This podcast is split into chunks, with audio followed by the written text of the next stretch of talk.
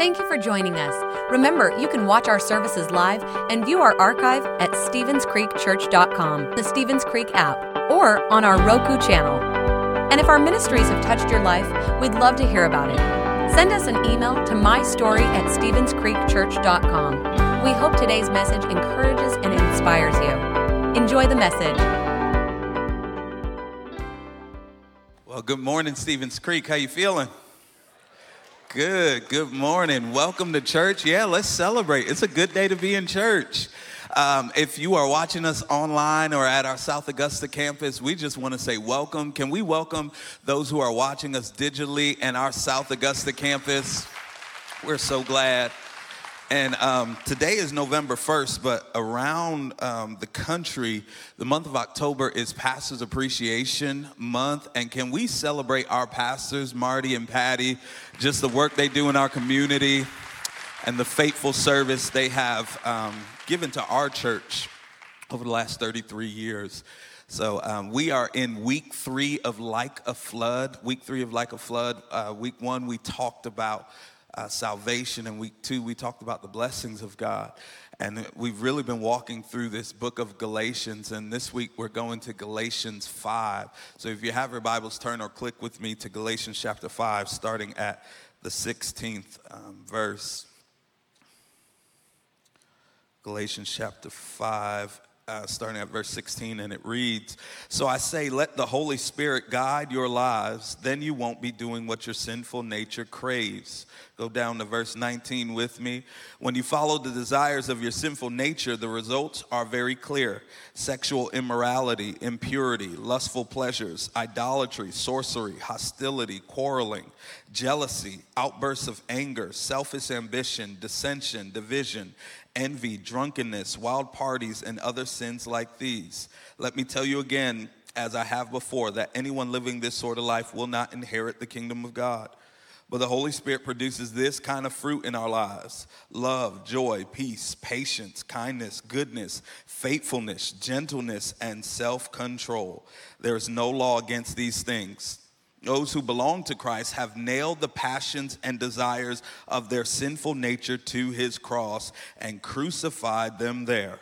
Since we are living by the Spirit, let us follow the Spirit's leading in every part of our lives." I want to talk to you for a few moments about God's Spirit coming like a flood. Let's pray. Father, we thank you for this opportunity. I pray that you would empower your preacher and give us ears to hear and hearts to receive what you would say.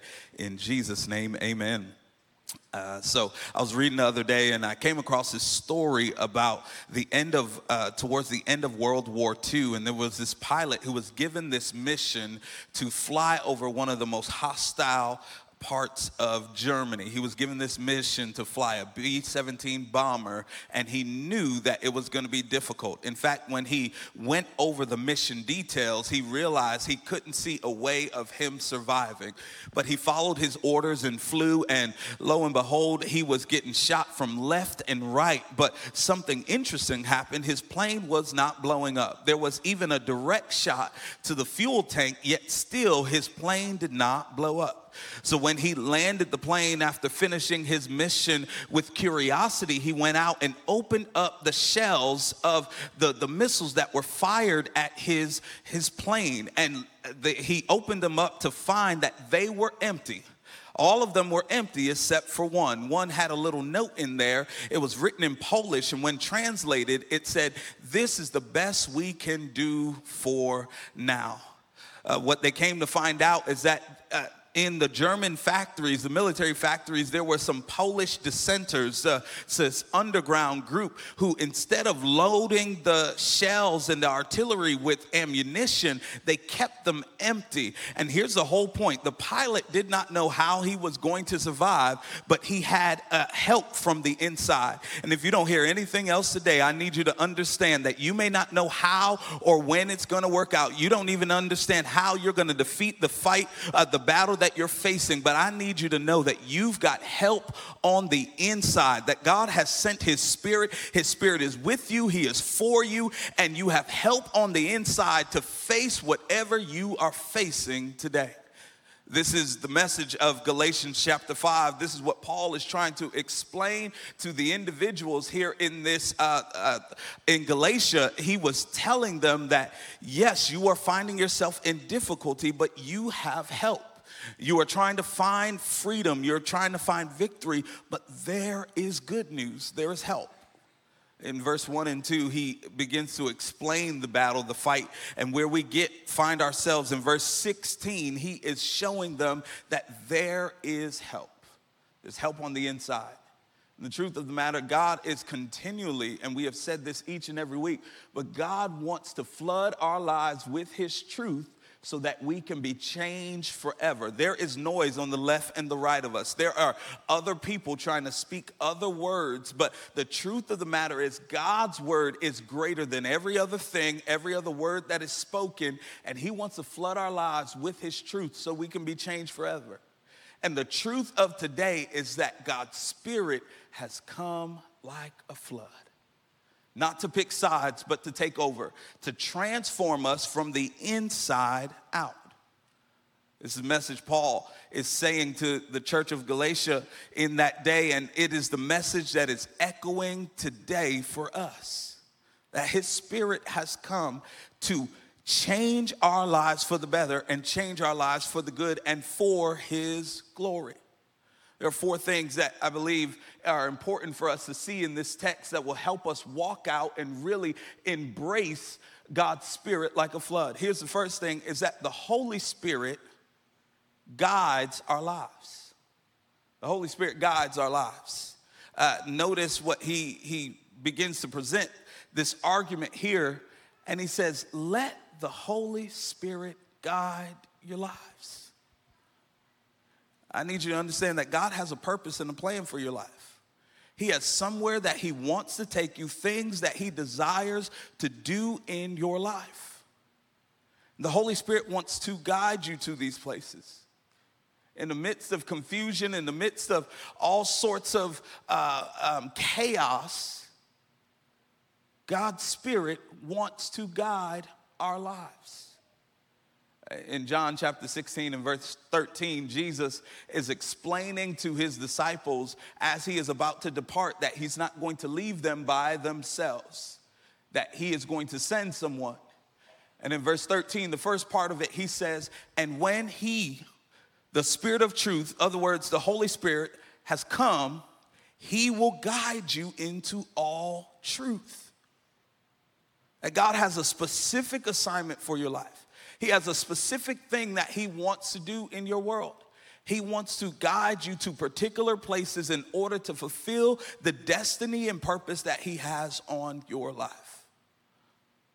The truth of the matter is that God does not, or God's Spirit does not guide us where we want to go, but he guides us where we need to go. Scripture is full of unique circumstances that don't make sense to us. Where we would want to go one way, oftentimes God wants to take us a different way. Because God is intentional about taking us to where we need to go and not where we want to go. Luke chapter 4 and verse 1, we see Jesus after God has opened up the heavens and said, this is my beloved son in who I am well pleased. You would think this is the moment that Jesus begins to introduce himself to the world, but it is in that moment that it says the Spirit guides him into the wilderness. In the book of 1 Samuel, after David is anointed king, you would think this is the moment that David rises up and this is his hour. But scripture tells us he goes back into the shepherd field. Many times the direction and the guidance of God doesn't make sense in our world, but it is necessary for the accomplishment of his purpose in our lives. This was true in my own story.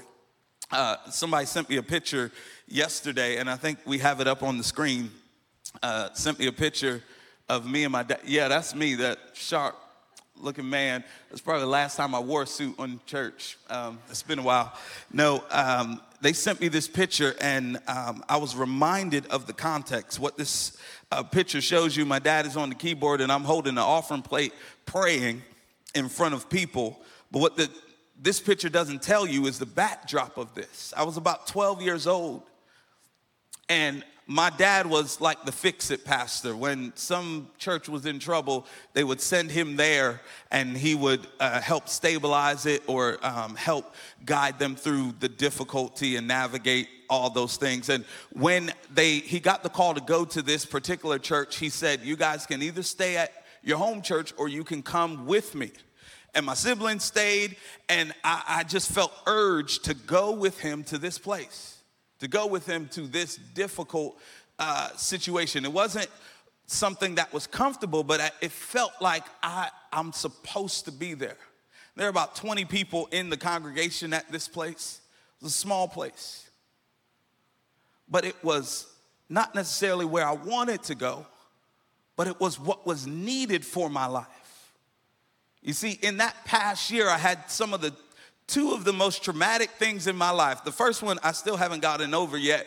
My mom made us sing at this event at church, and it was a big, crowded event, and I was going through puberty at the time, and when I went to hit a note, instead of my voice cooperating, it hit some other note, and it cracked, and everybody laughed at me, and if you could imagine, I turned bright red. Through all of this melanin, I still turned bright red, and in that moment, I still haven't gotten over this. This is why I don't sing till this day. Y'all pray for me. I'm being delivered even now. But I wouldn't sing again. And then in that same year, I was asked to pray at church, and my knees were shaking, and I was so nervous I forgot my words, and I walked away from the podium, and somebody had to finish my prayer. And I never said it out loud, but internally I said, I'm not cut out to speak publicly. I'm not someone who is gifted in this area, so I'm going to quit and give up on those dreams. Yet God's spirit at a young age prompted me to follow my dad here. And in the safety of 20 encouraging people, I got up and prayed for an offering. And in that moment, what I didn't know is God knew the plans that he had for me later. And he took me to a place where he could restore my confidence so I could stand on a stage like this and declare his words. And what I want to tell you is that it may not make sense to you now, but God is working in your life. God is allowing and guiding you and pushing you and prompting you to places that may be uncomfortable for you, but they are necessary for your destiny. And what the Spirit is doing, he is not guiding you to a life of comfort. He is guiding you to a life of fulfilling purpose. And some of you are frustrated right now because you don't understand where you are. And the word of the Lord for you today is God is guiding you to places that are necessary for your destiny. And some of those places are waiting rooms. Some of those places are difficult job circumstances. Some of those places don't feel good. But the promise of Scripture is that they will work out for our good. God's Spirit has come to guide us, to guide our lives. Not only does God's Spirit guide our lives, but it guards our lives. This is what the Scripture is encouraging us. He's saying, let the Holy Spirit guide your lives so that you don't do what your sinful nature craves.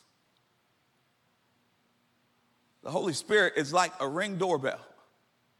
It is alerted to the presence of things that are trying to show up in your life.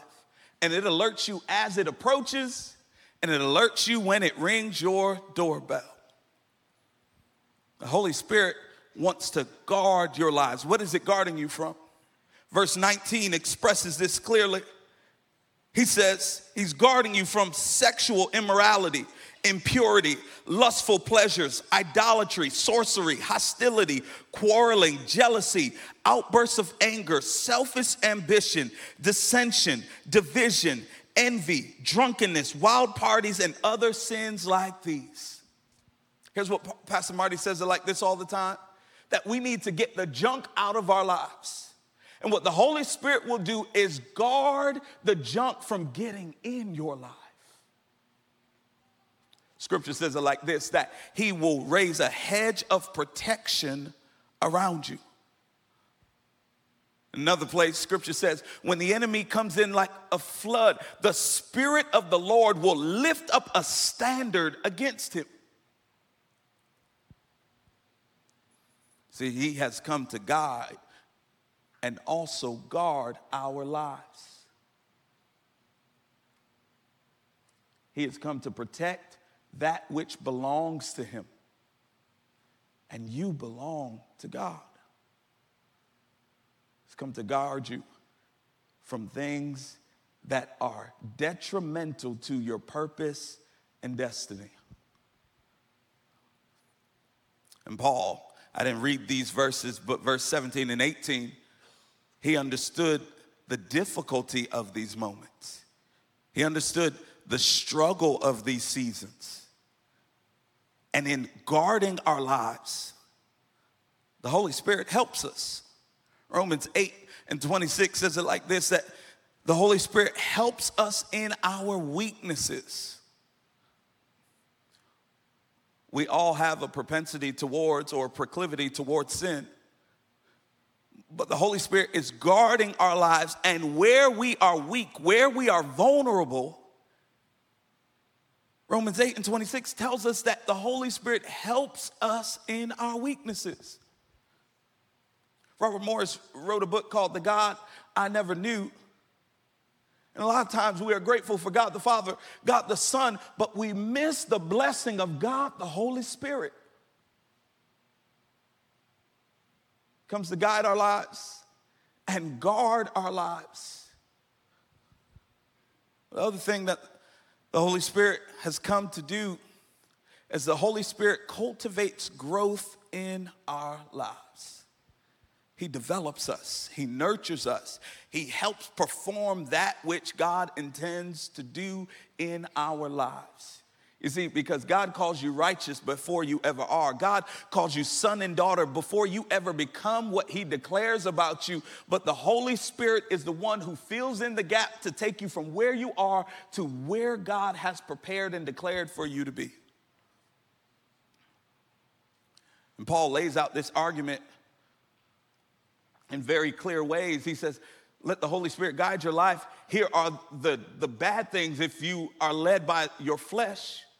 But here are the places that the Holy Spirit prompts growth in our lives. Verse 22, but the Holy Spirit produces this kind of fruit in our lives. Love, joy, peace, patience, kindness, goodness, faithfulness, gentleness, and self-control. These are the areas that the Holy Spirit is trying to develop and nurture and cultivate in our lives. But the truth of the matter is, growth requires change.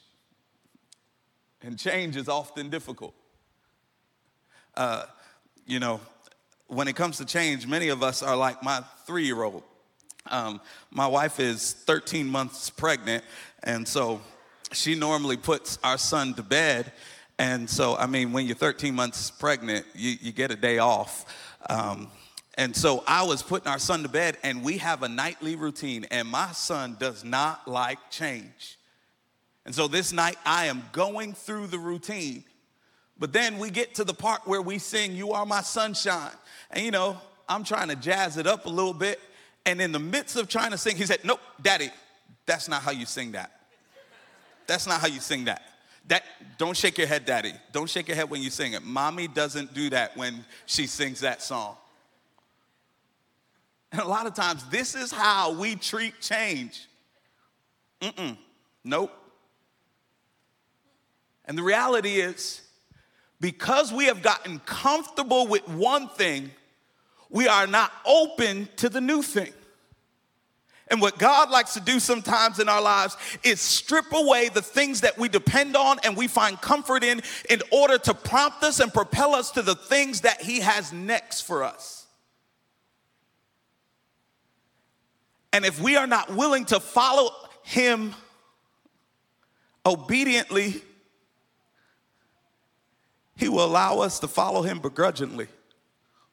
I like to tell this story of my call to ministry often, and it's I never intended to be a pastor or a preacher. My dad and my grandfather, they're pastors and preachers, and I just said, Lord, I'm going to be a really good member, but yeah, I see how they treated my daddy and my granddaddy, and not Stevens Creek, because y'all are wonderful, but in other places, it's just not always as sweet as this. And I said, God, that's not what I want to do for my life. In sophomore year of college, the Lord began to wrestle with me, and the Lord began to prompt me and push me. And I said, Lord, here's the deal. I'm comfortable being a good member and tithing and supporting the church and being a good member for a good pastor. I will do that, Lord, but I don't want to do this. And the Lord began to wrestle with me, and I said, all right, Lord, here's the deal. I'll take a Bible class if you would just let me be. And in that moment, the Lord kind of stopped wrestling with me in that moment, and I said, okay, good. I got it. For 16 weeks, September 2008, I believe, September 2008, for 16 weeks on Monday, Wednesday, Friday, I took a class called Biblical Interpretation. For 16 weeks, Monday, Wednesday, Friday, from 1 o'clock to 1:50, my teacher talked about Jonah. 16 weeks. Y'all, there are only 4 chapters in Jonah. For 16 weeks, 3 times a week, for 1 hour, I heard over and over how Jonah had to do what the Lord said, even though he ran. And at the end of those 16 weeks, I went to my advisor, changed my major, and said, yes, Lord. Here's the reality. What God wants to do in our lives will happen with or without us. What God wants to do in our lives will happen with our agreement, or he will do it a difficult way, and he will still perform his purposes in our lives. The Holy Spirit wants to prompt growth and change in us. And I know it's difficult. I know it's challenging. This is why Paul lays it out like this. He says in verse 20 or 23, he says that those who are led by the Spirit have nailed their passions to the cross of Jesus Christ. They understood that they are not able to do it on their own. It's difficult. It's challenging. But I'm willing to surrender that to God because I know he is able to perform the growth and change in my life. And some of you right now, you're battling. You are facing difficulty, and you want to throw in the towel. Here's the words of Galatians 6 and 9. Don't stop doing what is good. Don't get weary, as another version says, in well-doing, because you will reap a harvest of blessings if you don't give up. I know it's frustrating that you take 2 steps forward and 1 back, and you're trying to surrender, and you're trying to get over your anger and trying to get over the difficulty, but the reality is that if you are willing to follow God and trust him and surrender to him, you will reap a harvest of what you plant. You will reap a harvest of the blessing and the life transformation that the Spirit is cultivating in your world. And I don't want you to get frustrated, because change happens over time. Growth happens over time. And it is seen more in our actions than our words. Growth happens over a period of time. Listen, you didn't start gossiping today, so don't think that your gossiping spirit is just going to go away in a moment. It's going to happen over time. You didn't just become an angry person. The Georgia Bulldogs did that to you, and it's going to... I'm kidding. But you didn't just become an angry person. Getting over that is going to happen over time. And God does this, and here's what's so good about our God. He is patient with us. And the Holy Spirit over time is developing and cultivating us into who He has created us to be. He's changing us from the inside out. He's making us into what He has already declared for us to be. And God is more concerned with our actions than our words. This is a discrepancy that shows up in the book of James. James chapter 2 and verse 1. They're having this argument about what matters more. Is it faith or is it works? And we are saved by faith. It's not our works that save us. But at the bottom of this verse, James says, I will show you my faith by my good works. He says, this is how I'm going to prove that God has really done the work in me, not by what I say, but what I do. And it won't happen overnight, but you will see God begin to transform you.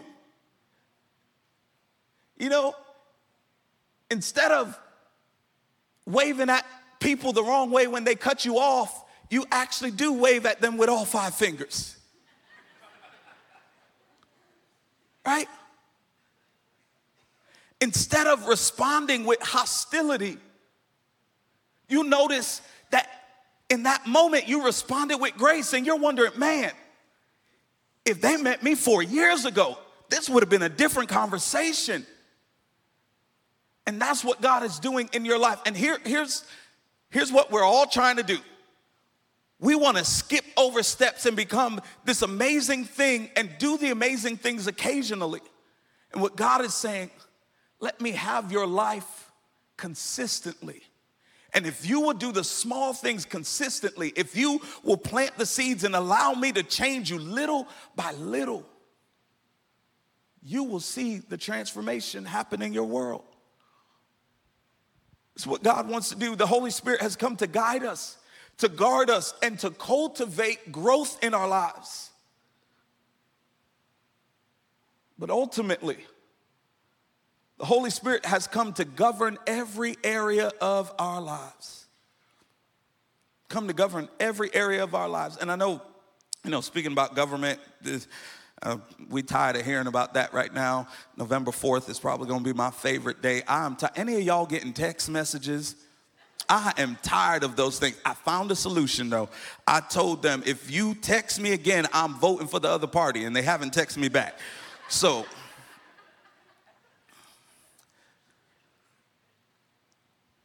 but whoever wins, whatever happens, government or man who governs, man or woman who governs, they can fail us. But there is one who wants to govern our lives who has never failed. There's one who wants to govern our lives who has never let us down.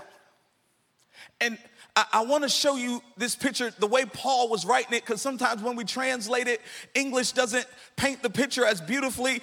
Paul was using military language when he spoke these words. And what he was saying is that you have followed some of the orders, but I want you to get fully in line under the government of the Holy Spirit. That you've let Him have pieces of your life, but you need to surrender every area of your life. You see, this is what we like to do. God, you can have my Sunday morning, but not my Facebook password.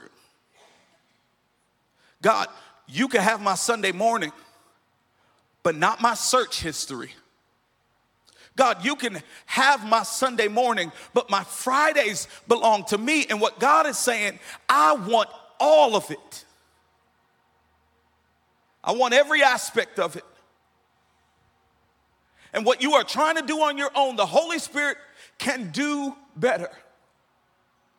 This is what Paul is saying to the Galatian church is that the Holy Spirit has come like a flood, not to pick sides, but to take over our lives, to transform us into who God has created us to be. The Holy Spirit is all that we need to do what God has called us to do. 2 Peter 1:3 says, by his divine power, God has given us everything we need for godly living. The Holy Spirit is what we need more than anything else today. In the Greek New Testament, the Holy Spirit is called a paraclete.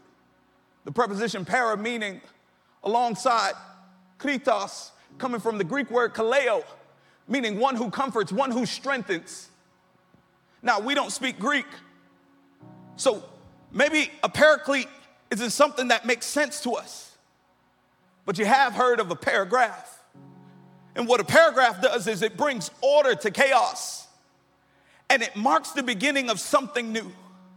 And every now and then the Holy Ghost is a paragraph in our lives. When things are going crazy and chaos is around, he brings structure and order. And when we need a second chance, he will allow us to start anew. So maybe you don't know anything about a paraclete or a paragraph, but you have heard of a paraphraser. And what a paraphraser does is, if I say something one way, you say it another way, that is paraphrasing. And what the Holy Spirit will do is when we pray and when we don't know what to pray, this is what the scripture says, that the Holy Spirit will pray for us, knowing what we need. So maybe, again, you don't know what a paraclete is, but you have heard of a paramedic. And if you're riding in your car and you get into an accident, a paramedic will come and help you in your time of need. And when you've been wounded in life, the Holy Ghost is a paramedic who will treat your wounds and help you recover and heal from what has damaged you. And y'all, the Holy Ghost. That's how my grandmama used to say it. I know it says Holy Spirit, but my grandmother used to say the Holy Ghost is not only a paraclete and a paragraph and a paraphraser and a paramedic, but every now and then the Holy Ghost is a parachute. Is that where I'm flying around in life and the turbulence comes and knocks me out of the plane. If I pull the string of the parachute, it will catch me before I fall. And the Holy Ghost, when life's winds and waves come, will catch us before we fall. Will not let that thing come and destroy us. Will keep us. Y'all hear me? More than anything else today, we need an encounter with the Holy Spirit. More than anything else. Yes, we need provision. Yes, we need good government. Yes, we need all those things. But more than anything else, we need the Spirit of God to flood our lives, our homes, our cities, and our world. Acts chapter 2 says it, that it was like a mighty rushing wind that filled the house. And what we say is, God, do it again. God, we are available. God, we want to receive what you have for us. Today, we get to sing that prayer. Today, we get to declare those words in here. Here's what I want you to do. We're going to end the day the same way we started in worship. But I want you to allow the words of the song to become a prayer for you. It says, God, I'm available. Fill me up. God, I'm available. Use me. God, I'll go where you want me to go. I'll say what you want me to say. God, I surrender today to your Holy Spirit to do what you want to do. If some of you today, that this surrender looks like giving your life to Jesus. Today, you got an opportunity to say yes to him. Say, Lord Jesus, change me. We're going to pray for you. There's others of you in this room who have encountered the Spirit of God before, who have been following his leading, but some of you are feeling dry and empty today. Today is a time of refreshing. Today is a moment that the Lord wants to breathe on you again, to flow like rivers and floods, to wash away the pain and the guilt, the shame and regret, to fill you with something new, his Spirit. Let's pray. God, we thank you and we bless you for this moment. We thank you for the opportunity we have to seek your face. God, we say we are available and we're here surrendering to you. God, for the person who needs to say yes to you, the person who needs to surrender their lives, I pray that today would be that day. And if that's you, I want you to pray this prayer with me. Lord Jesus, save me. Change me. Forgive me of my sins. Make me into the person that you want me to be. I give my life to you. But God, right now I pray for the group of people in this room, for the group of people who are watching online at South Augusta, in our atrium. God, I pray that your Spirit would rest on us again, that your Holy Spirit would flow through us again, that, God, we would be empowered by you. God, we pray for your Spirit to guide our lives and our decisions. We pray for your Spirit to guard us from things that are not like you. God, I pray that your Spirit would develop us and cultivate growth in us. But God, we surrender to your lordship and your leadership. Govern every area of our lives. We are here for you. We surrender to you, God. Release your Spirit on us again, God. Let it flow like never before, and we receive your promises. We are available to you for your glory, for your honor, and for your goodness. In Jesus' name we pray. And everybody say amen and amen. Thanks for listening. If you would like to help support the ministries of Stevens Creek Church, please go to StevensCreekChurch.com and click the Give button. See you next time.